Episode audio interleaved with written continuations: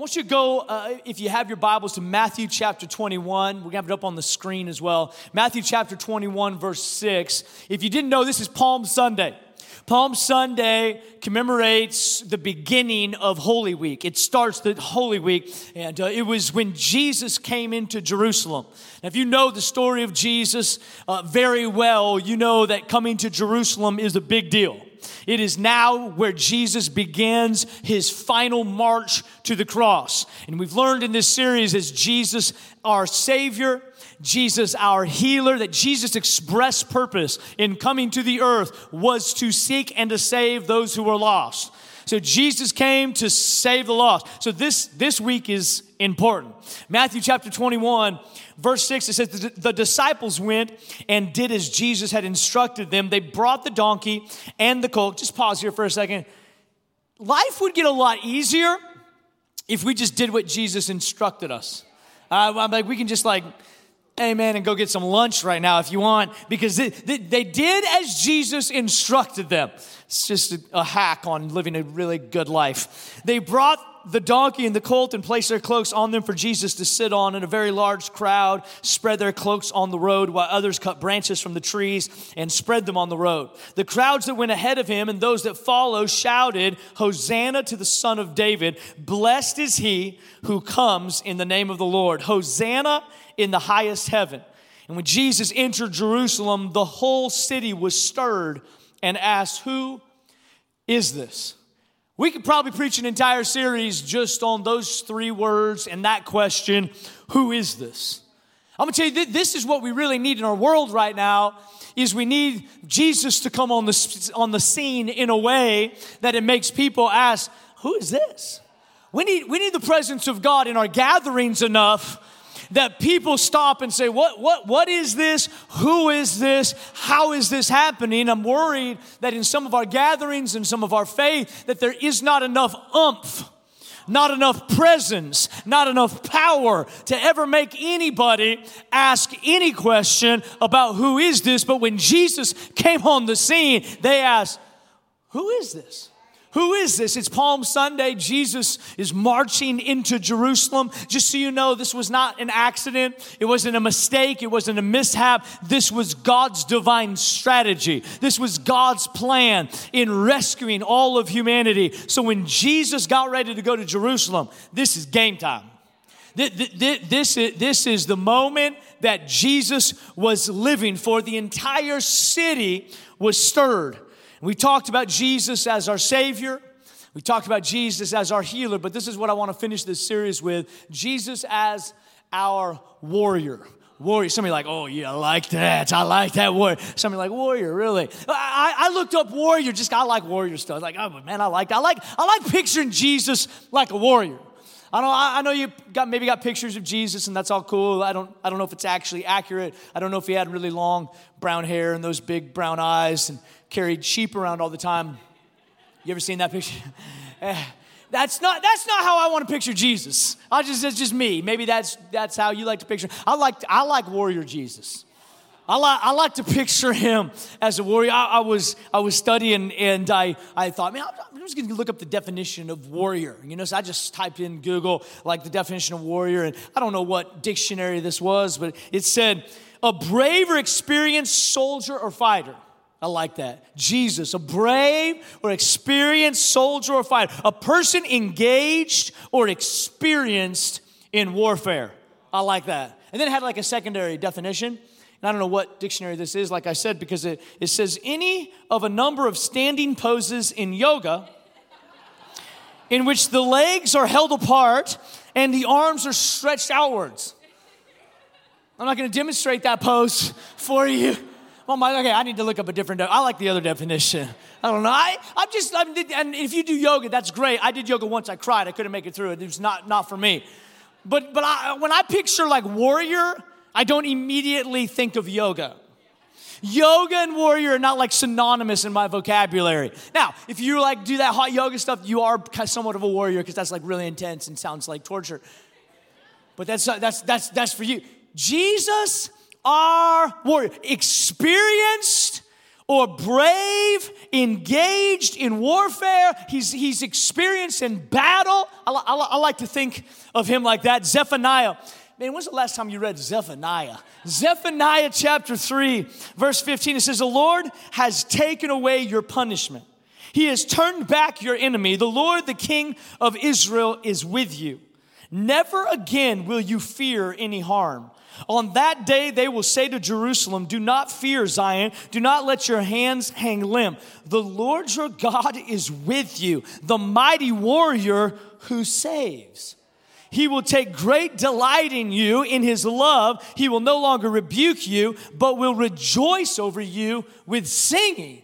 Come on, Zephaniah prophesy. This is an Old Testament prophet as he prophesies. Do you know who heaven's warrior is? It's Jesus. Zephaniah was prophesying about a warrior that would come and save. And friends, that is Jesus. He is God's warrior. He is heaven's warrior. And it says this it says that He takes away our punishment, He turns away our enemies. He takes great delight in you. This is interesting. The reason that God can take great delight in you is because warrior Jesus died spilt his blood and covered my shortcomings and covered my sin and covered my failures. So when God looks at me, he doesn't see a failure. He sees through the lens of his precious son's blood and he delights over me. He rejoices over me with singing. That's how God rejoices. He doesn't rejoice over you because you're great. Some of you are like, well, I mean, I think God probably takes delight in me. Might be, might be a good specimen for that. No, it's not nothing we've done. It's because of Jesus, our warrior, that now God can rejoice and delight over us. Exodus chapter 15, verse 2, it says, The Lord is my strength and my defense. He has become my salvation. He is my God and I will praise him, my Father's God, and I will exalt him. The Lord is a warrior, the Lord is his name.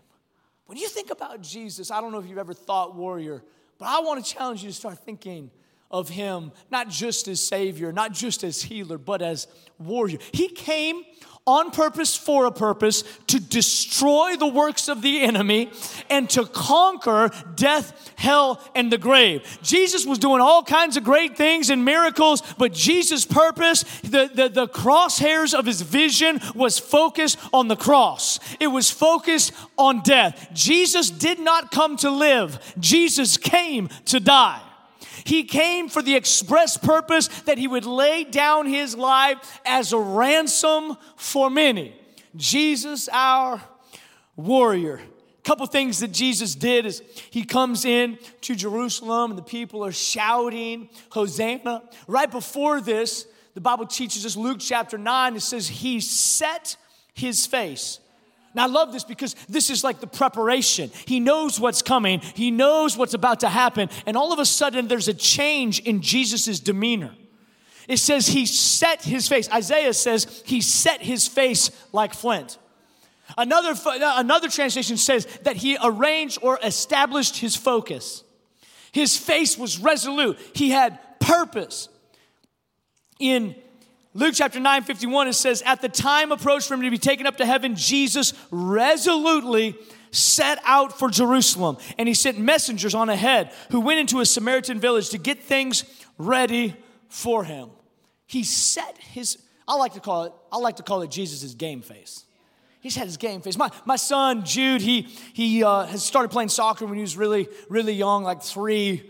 And uh, I put him in a league that was like a couple years older than him because a little ambitious as a father. And, and um, we have some PTSD from the first couple years because he would just be out there and he's just, ah, ah. I'm like, kick the, kick, kick, kick the ball, son. This is, this, is, this is my reputation on the line too, all right? Like just, just at least don't cry. Ah, I don't want it. Okay, okay. And so, you, you we were wondering about maybe soccer wasn't for us about pulling him out. And so we've kept at it. And he's got a great coach. And, and uh, Coach, coach Patrick helps him. Coach Andrew, uh, he's over in Prosper and he helps us. And so we just started doing some training. He got better and better. And, and uh, so he's, he's, he's been doing better. And we, we found out a couple weeks ago he was at his game. And, and um, this kid's a big kid, elbowed him right in, right in the nose. And uh, so he just got, took the shot around the nose, instant tears. He's crying. He runs to the sidelines. And I'm in PTSD, like, oh, here we go again. He's crying again. And, uh, and I go up and I'm like, Jude, you okay? And he said, he's like, uh, yeah, yeah, yeah. and I'm like, right, what did you say? Do you want to come out? And he says, no. And something shifted on his face. And I've never felt more proud as a parent. And he runs back in. It's like the last seconds of the game. He scores. They were behind. He scored this tying goal. And I'm like, man, that's interesting. Next next week, he's uh, playing a team and he gets he gets hurt and uh, he gets hurt again, so he's out there. he's crying as he's playing. I'm like, oh boy, oh boy. And I'm like, Jude, do you want to come out? And he said, no. He goes back, he scores, he scores three goals as he's crying. I'm like, you should be enjoying this. So me and his coach talked, and we're like, we got to figure it out. We just have to hurt him before the game. I mean, it's just, he gets out of the car now, I just trip, fall down. It's like, game face comes off. You can see it shift. It's like something happens. It's almost frightening. I'm like, oh, okay, go about your business, son. I picture Jesus just going about his business, feeding the 5,000, he's healing people, he's being kind, and all of a sudden, it's time. Game face comes on Jesus, and it says, and he set his gaze towards Jerusalem. He begins to move with purpose with strategy, with you can see in his interactions with people, in his conversations. Everything changes because it's now time. This was God's strategy. It was God's strategy to save all of humanity. But what's interesting is the reason that Jesus was about this strategy is because he was submitted to the plan of God for his life.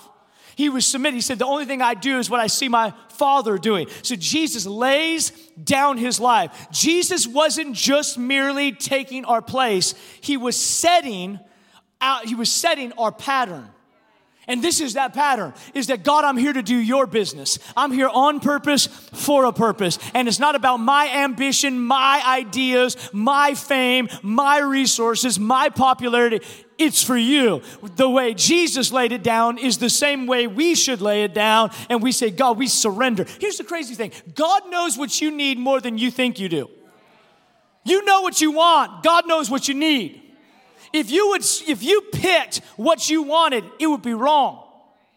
You can think right now, like, oh, I know what I know what I need to be happy. If I could have this and this and her and this, and no, you pick it wrong.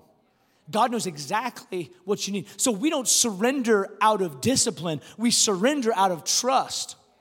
That says, I don't know what's best for me, God. I'm gonna trust your plan. I'm gonna trust your way and what you're doing. He established a pattern, He set His face. The next thing you see Him do is that He endured the cross. Jesus endured the cross. Hebrews chapter 12, verse 2 says, fixing our eyes on Jesus, the pioneer and the perfecter of faith, for the joy, can you just imagine this? For the joy set before him, he endured the cross, scorning its shame, and sat down at the right hand of the throne of God. There is so much theology that's packed into this so such a familiar verse. But he says this, for the joy set before him, he, endu- he endured the most painful death that you could imagine because of something that was on the other side. See, a, a warrior always sees the victory on the other side to give them fuel for the battle that's in their, in their way today. They always see what's for the joy set before him. I'm in a. Uh, like a little challenge right now 40 days of fitness. I've been doing 40 minutes uh, of exercise for 40 straight days until my 40th birthday. And, uh, and, and so a bunch of people are doing it with me, a bunch of guys, guys are doing it. And, uh, and uh, I, I, I love fitness. That's like, like my mental clarity space. I love it. I like doing a lot of different things. And everyone's trying it. Yo, do yoga. I tried it, okay. Camp Gladiator, got it. You know, whatever you do. Uh, long distance running, no thank you. And, uh, So I, I, I started doing some CrossFit to do it, you know, and then you always can tell a CrossFitter uh, because they tell you they're one, like in the first three minutes you ever meet them, you know. And so I, I started doing it, and um, and they, they have like two different workouts that are kind of interesting to me, and one I hate and one I love. One that I hate is it's some succession of exercises that you do in a certain amount of time, and when you get the exercises done, you're done. So, so you get them done fast, you're done. The other one's called an AMRAP, as many reps as possible. I hate it. Because your reward for getting through the first set of exercises is to do them again. And then they, then they say, see how many times you can do it. Like, I, I don't want to do it anymore. My reward for pain is more pain. My reward for getting through this is do it again. No, thank you. The other one I like. If I get through it, I'm done. I'll blaze through that because for the joy set before me, I will endure the workout. This, this is Jesus' posture and mindset. Because of what was on the other side, he said, I can endure this. I can endure shame. I can endure persecution. I can endure doubt. I can endure all of this that's coming at me and crucifixion and flogging and pain. For the joy, what was the joy? You, you, me, we are his joy. We were the joy that was set before him. The Bible says sin separated us from God, but God's divine strategy was to send Jesus to bridge the gap between God and humanity. So we are Jesus' joy. We were the joy that was set before him. So he endured that cross because of you, because of you and you and you, us. We were his joy. His purpose was not determined by the price he had to pay, but by the joy that was on the other side. So powerful. He endured the cross. He endured the cross. He, see this in this same text, he sat down. He sat down. A warrior doesn't quit until the battle has been won. So it's interesting to me that Hebrews chapter 12 says that he, for the joy set before he endured the cross, scorning his shame, and he sat down. Why, why did he sit down? He sat down because it was over. He sat down because he'd finished what he set out to do. He sat down because he had accomplished what God put in his heart and on his life to accomplish. When he got it done, he sat down. People freaking out about our world and about the nation. I got to be honest, sometimes I got some concerns. I got some worries. I read the news too, watch the news, look at the news. It's, yeah, it's scary sometimes. Jesus is still, he's still sitting. In fact, I think some people think Jesus up in heaven, like, oh wow, did I do enough? Did I do enough? Like I conquered Satan once. I don't know if he's making a comeback. I know he's making a pair of shoes. I don't know. It's, Are we okay? Are we okay? And Jesus is like on the recliner of heaven, being like, hey, guys, just so you know, I already put Satan somewhere. He's not on the shoes, he's under the shoes. I already did my work, I already did my job. He's not going to somehow resurrect and come back. Jesus is the victor. He's the king. He paid the price. The blood speaks a better word. The fight is fixed. He wins. Jesus sat down. He sat down. He sat down because he won. He sat down because it was finished. I'm saying that the enemy doesn't work in our world or have power or seek to steal, kill, and destroy. I'm just saying when Jesus accomplished his work, he established the greatest authority, which means that now he gives that authority to his believers. That means for me and for you that we can stand in the name of Jesus. I'm no longer a servant. I'm now an heir of Jesus Christ. I'm his son. I'm in his bloodline. I'm connected with him. I have his. I feel like preaching in this church today. We have authority.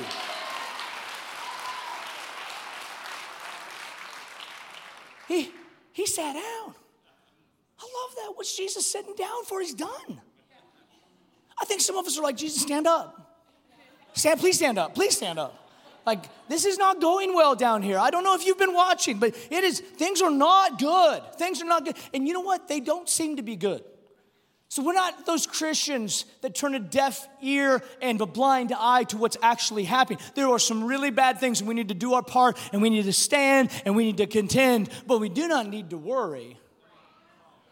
So we need to be activists, and we need to, be, we need to go forward, but we don't need to stress because Jesus, Jesus sat down. It was interesting in creation. In the beginning, Genesis, God is creating, right? And in the beginning, I don't know if you know this or not, but all of the Trinity is there in the beginning. God is there, and the Holy Spirit is there. Did you know that? The Holy Spirit's in the book of Genesis. Says the Spirit of God hovered over the waters, all the way in Genesis. And it says, and God spoke. That word is Jesus. John chapter 1, it says, and the word took on flesh. John chapter 1, he took on flesh. So the what everything God spoke was Jesus. He didn't have a name in Genesis, he was just the word. But in John chapter 1, it says that word took on flesh. He was born from Mary. Now it's it's Jesus, which means God saves right? So now this God is creating. The Trinity is there. Day one, day two, day three, day four, day five, day six. God says it's good. And then it says, and he rested. Or in other words, he sat down. And he didn't rest until it was done. He didn't take, didn't take nine days or 10 days. He didn't say, I'll pick it up next week. He said, in six days, it's done and he sat down. In the same way, it is a type and shadow of Jesus' work on the cross because when Jesus was done, he'd been killed, he died, he gave up his life, he was buried, he was resurrected, he ascended, he went to heaven, and he sat down. He rested. Now, the Bible says he sits at the right hand of God, interceding for me and for you. Jesus, our warrior. Jesus, our warrior. I don't know if it grips you like the same way that it grips me when I begin to talk about it and really think about it. But, but Jesus came, as the Bible teaches, as a ransom for many. That, that when, he, when he spilt his blood, it wasn't that the enemy like stole his life. In fact, John teaches us this. Jesus says, no one takes my, that's just like, that's the baddest warrior phrase of all time. He says, Nobody takes my life from me. I willingly lay it down. It's the greatest mic drop moment. And Jesus like, whoa, whoa, whoa, whoa, whoa, whoa. You thought you'd take this life? Nah. If I wanted to keep my life, I'd keep it. I willing, because he was a man on, God is not making, can I just help somebody for a second? God hasn't made, made a mistake in your life. You, you're looking, you're, can you imagine this? Imagine this. Hosanna, Hosanna. Do you know why they were so excited that Jesus was coming into Jerusalem? Not because they knew he was going to be crucified. They were celebrating him coming into Jerusalem because they thought he was going to overthrow the Roman government. And so when he came in, they're like, We got political problems, Jesus. He comes in on a donkey. That would have been my first concern. I just, stallion, baby tank. Uh, he comes in, you know. They're like, yeah, Hosanna, let's take him. I, I would have been concerned right then. Comes in when Jesus doesn't work the way that he thought they thought he was going to work. The same people that cried Hosanna begin to cry crucify. The same voices that celebrated him now wanted to kill him. And I think it's a caution to each of us that when life doesn't go the way that we think it should go, or the God doesn't work in the ways that we think He should work, that we're careful that the same words, our same voices, our same breath that once said Hosanna don't now say crucify. I would imagine that the people were a little bit concerned when all of a sudden Jesus comes in on the donkey, right? And then he gets arrested. Headline news Jesus, carpenter's son, arrested, condemned to die. Now, i would imagine they're freaking out. Like, whoa, whoa, this is, I, I didn't see it going this way. Maybe it's an inside job. I like, is this is this, is this, is this his plan? Is this a strategy? What's happened? And then he then he's then he's killed. He's crucified. Right? Can you, can you we read it knowing the end result. They're living it, and they're the, the, they're thought to be Messiah, thought to be Savior, is dead. Bible says the sky went dark. There's an earthquake, it goes black. They're like, whoa, we messed this one up. This is, this is bad. This is bad. Things are getting worse. You ever felt like things are getting worse? And God, meanwhile, is like, here we go. I've been waiting for this for a long time. Devil, you have overplayed your hand. We talked about it a couple, a couple Easters ago. The silence of Saturday. Jesus is crucified on Friday. On Saturday, nobody talks about Saturday. It's quiet. Nobody's talking. Nobody's praying. Nobody's breathing. Everybody's freaking out, running, scattered. They don't know what's happening. Meanwhile, Jesus is working. God's working. There's been no, there's been no audible to the plan. It was his plan all along to work this way. Can I just encourage you that in the darkest of times, in the darkest of nights, I don't know why bad things happen. I don't know why some things happen this way or happen this way or don't happen that way. All I know is God is never caught off guard. And He's working behind the scenes. And right when you think your hopes have been crucified, and right when you think your saving might have been assassinated, God's working in the background. He's working for your behalf. He's working on your behalf. Jesus raised from the dead. Some people see him after he's raised from the dead. He ascends, which I don't know why we don't talk about that more. How crazy is that? Jesus is like, mm, you know, it's like, wow. Or like people, if you read this, people came out of their graves. When Jesus was resurrected, people like coming out of their, that's the original Walking Dead. That's crazy. That's scary stuff. People don't, that's in there. I know, it's crazy. he ascends and he sits down at the right hand of God. I don't know who this is for. I feel like this is like a prophetic word for somebody. God is not wringing his hands about your condition. And this is not to discourage you, but he's actually sitting